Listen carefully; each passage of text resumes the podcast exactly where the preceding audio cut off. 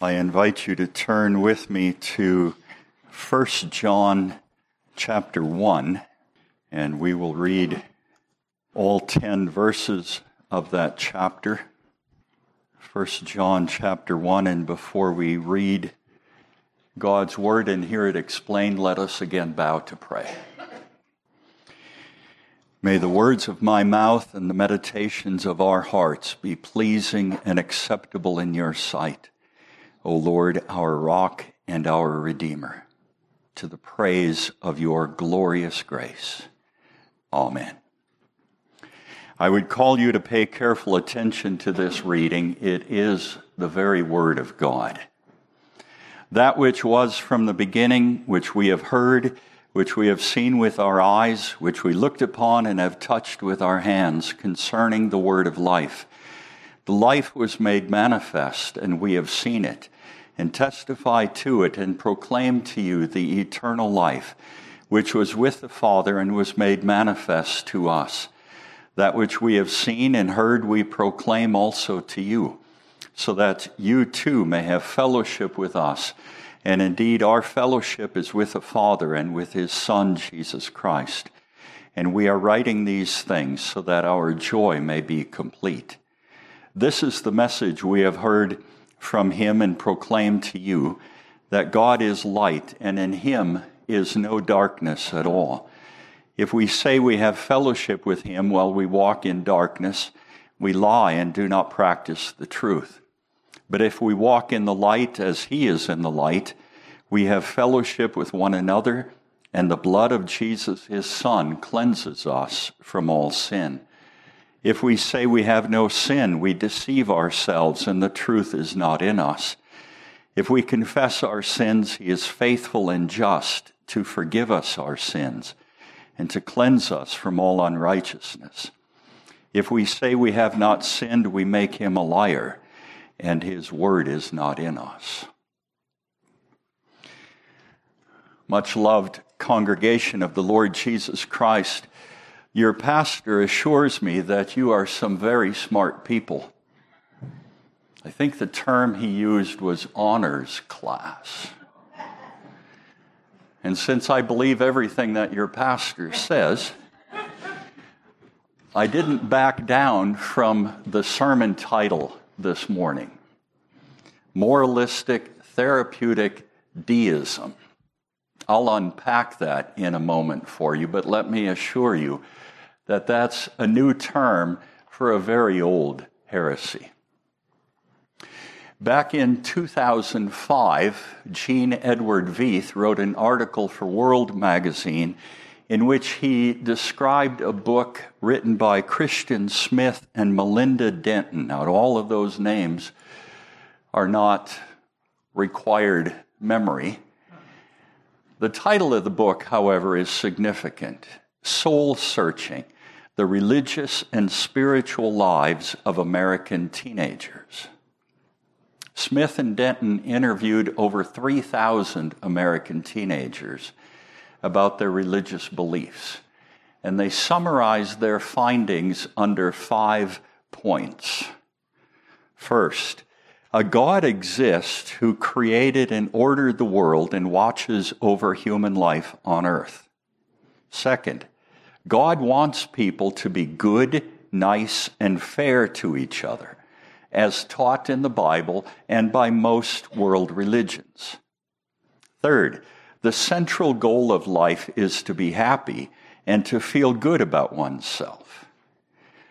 Fourth, God does not need to be particularly, particularly involved in one's life except when God is needed to resolve a problem. And fifth, good people go to heaven when they die. Now, the two authors coined the phrase moralistic therapeutic deism. And by that they meant that God is happy with a religion that's moral. In other words, be good. That's therapeutic. Your psychological well being is what matters most. And third, it's deistic there is a God out there somewhere, not particularly involved in what's going on in this world. Many of these young deists, they found, are active in their church. The authors went on to say most religious teenagers either do not really comprehend their religious tradition they are supposed to believe, or they do understand it and simply don't care to believe it. End quote. That's why we study the Bible. A hundred years ago, in American church scene, there was a war going on for the soul of the church. There were those who called themselves modernists and the fundamentalists. The modernists, this is going to sound so 2022, wanted to make the church relevant for today. And so they denied some key biblical doctrines. And as a term of derision, they called the others fundamentalists. It is out of that conflict, by the way, that our denomination was born. Thanks be to God. That's why we study the Bible. There's really not much new under the sun. That's why when we gather for worship it is crucial that we open the book. And the centerpiece of every worship service is a reading of the book and an explanation of that passage.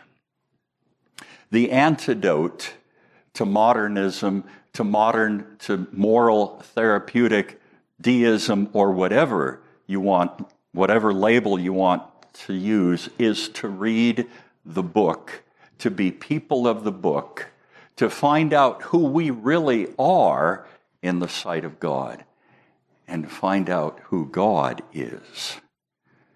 God who does reveal himself in creation and history, and most clearly in the Bible. A God who is so involved that he left the glory of heaven to take on human flesh to suffer the punishment that had your name on it and mine. We do need a Savior, not to make us nice people, but to make us acceptable to God.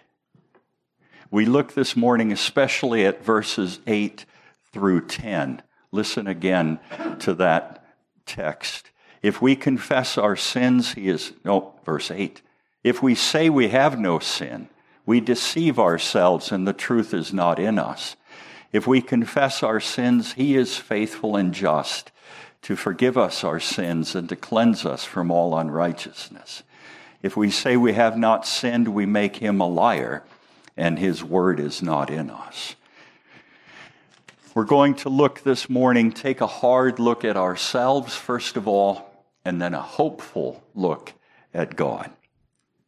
A hard look at ourselves begins when a person says, I'm not a sinner, and thus denies his sinful nature, verse 8, and then says, I have not sinned, which denies his sinful actions, verse 10.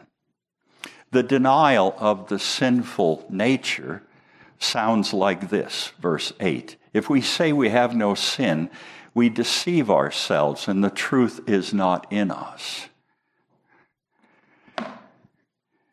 I have no sin. Does that sound delusional? Do you know anyone perfect? Yet, isn't that what people mean when they say, I'm a pretty good person? God will let me into heaven. They're saying, My sin is no big deal. And I don't have that much. Not really. I mean, look at him. Look at her. I, I make mistakes, granted.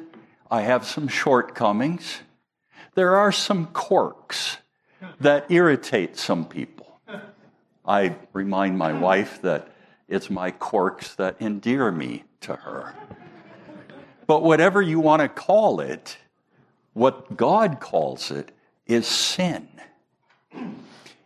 if we say that, if we say it's my mistakes, my quirks, we deny, we deceive ourselves. We deny the very part of our nature that is sinful. We're probably not deceiving anyone else. Certainly not God who sees the heart. And then further, the truth is not in us. It's in that spiritual blindness that such a person doesn't see himself clearly, and it goes against the plain teaching of Scripture. What happens to a person who does have the truth in himself is he sees himself more clearly, even the painful parts. That I am a sinner. That my true spiritual condition is miserable. That I'm doomed. I'm doomed unless God comes to rescue me. Unless the light shines in this dark place. And when we come close to the light, when the light comes to us, we will see ourselves for who we really are. Light does that, you see. When I was eight or ten years old, my dad bought a used car. He bought it one evening in the rain. Now, some of you already know where this story is going. The next day, the sun came out and the car dried off and he saw a lot of scratches and scuffs. Now, he liked his cars clean and shiny and looking good, and he wasn't happy. And he taught me two important things. One, never buy a car in the rain, and always look at it in the daylight. When we come close to light, to Him who is light, we see ourselves for who we really are. C.H. Spurgeon, the great British preacher, the preacher, he is called, was once confronted by a man who claimed he had no sin. And Spurgeon was intrigued by him. And so he invited him to dinner one evening. And after hearing that claim again, Spurgeon picked up a glass of water and threw it in the man's face. And the guest was very upset and expressed himself quite forcefully to the preacher. To which Spurgeon replied, Ah, you see, the old man within you is not dead. He simply fainted and could be revived with a glass of water. If we say we have no sin, we deceive ourselves, and the truth is not in us. That verse speaks of our hearts, of our nature, apart from the saving work of Christ. But then verse 10 goes on to describe the actions that arise from such a heart. If we say we have not sinned, we make him a liar, and his word is not in us. If we say we have not sinned, that happens all the time. We no longer call sin sin. Adultery is having an affair. Theft is helping myself to the perks. Selfishness is standing up for my rights. Sexual perversion can be excused as well. God made me that way and He wants me to be happy. Or we boldly, blindly in defiance of what God says, say, I have not sinned. And thus we make ourselves equal to God, the sinless one. And we call him a liar. A person who goes that far, in spite of all the evidence of the Bible, in spite of all the evidence you see in the mirror, rejects the gospel salvation and such a person has no part in Christ. That's us. That's the hard look. But you know, God never leaves us there. never leaves us in darkness without bringing light to those who will receive it. Verse 9, then, we have a hopeful look at God. We saw our nature and actions, and now we look at His. First, verse 9 begins If we confess our sins, we openly and honestly face our sins without hiding or excusing them. We admit without defending ourselves or justifying ourselves. This is specific confession. Not putting your head on the pillow at the end of the day and saying, uh, God, forgive me, I was bad today. But rather, Father, forgive me for my harsh words to, for my bitter thoughts about, for my lustful look at. Lord, that was sin. I hate it. And I recognize what it is, and I confess I'm guilty. Please, please forgive me through the blood of Christ. It's specific. And the other thing that doesn't come through in our English translations, but it's ongoing. What John wrote here is if we keep on confessing our sins, then the beauty of God's divine nature is seen.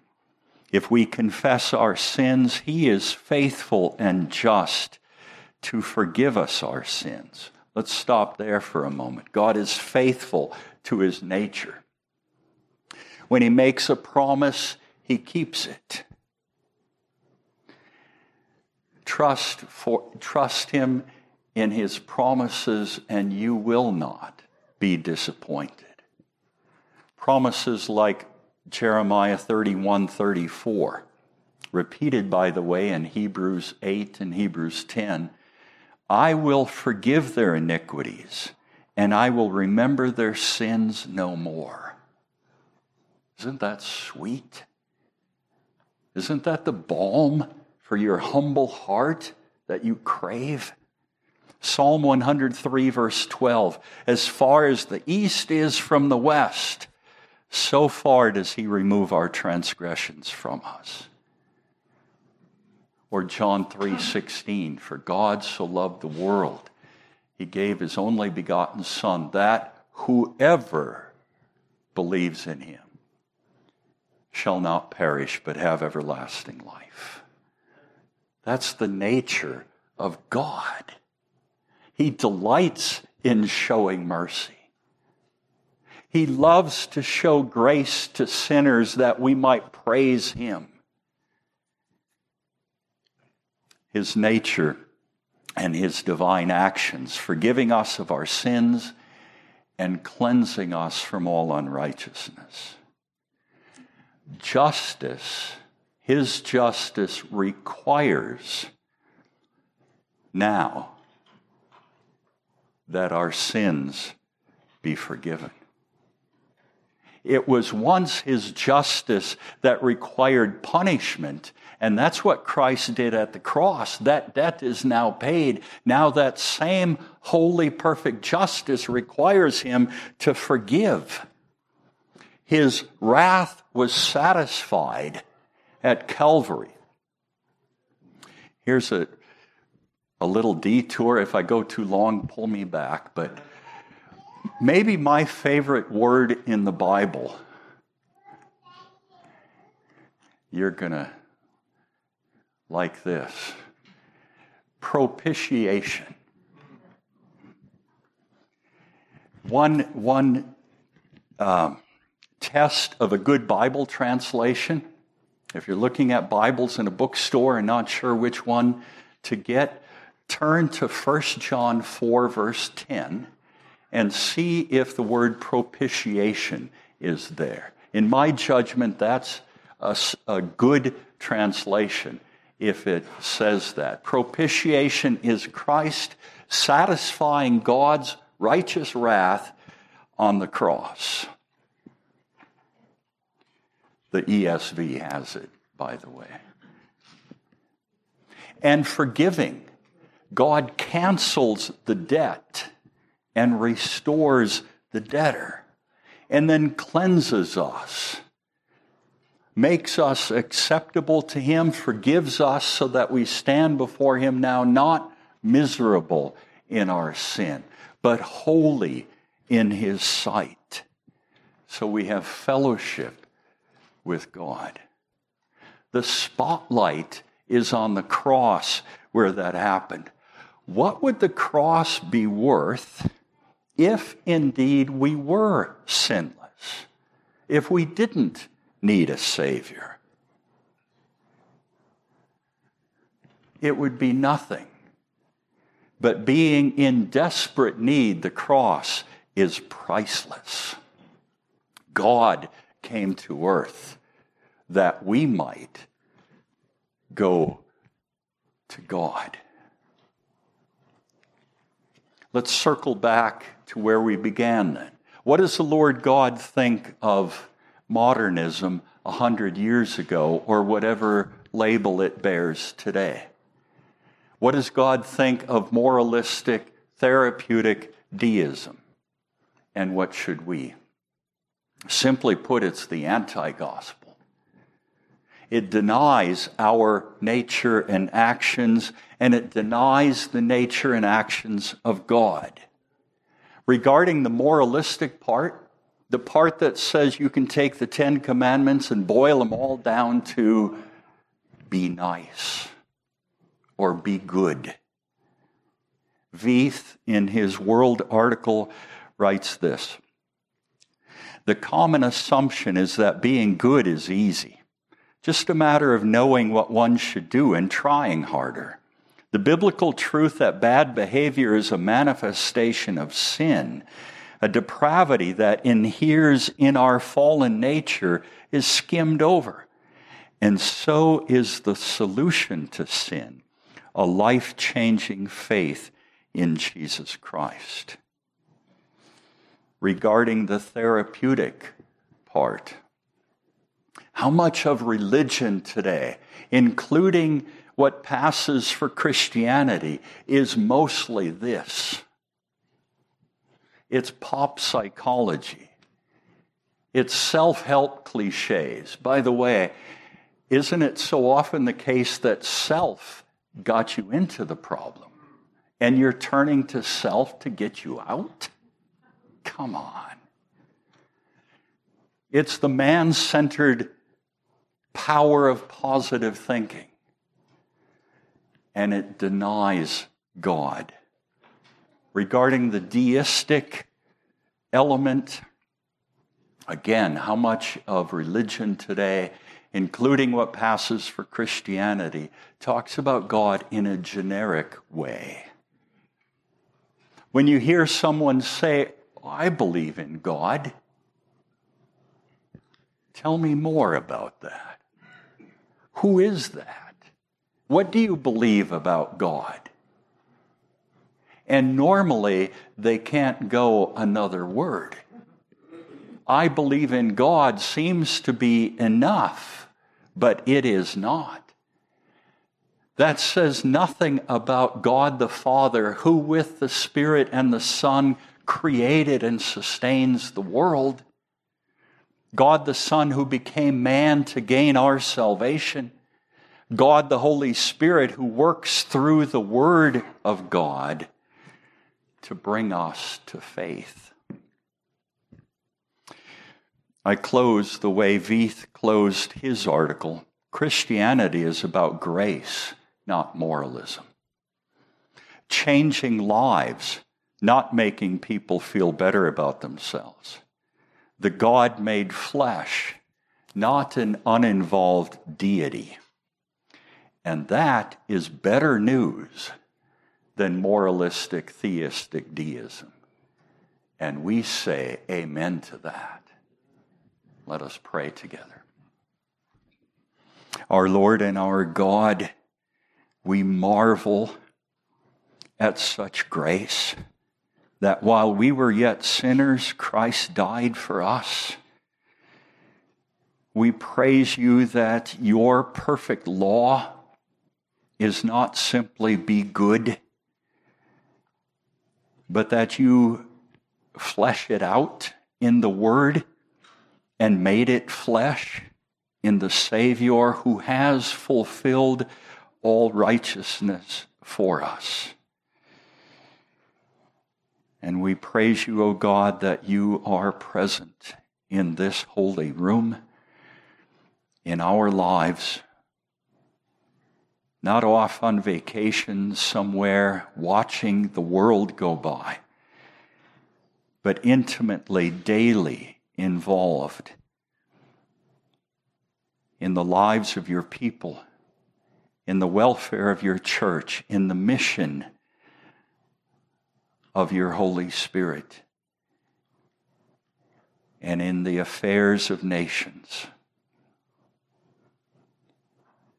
Triune God, Father, Son, and Holy Spirit, we bring to you this day. And until we see you face to face, heartfelt praise and everlasting thanksgiving. And we pray in the precious name of Jesus, our Savior. Amen.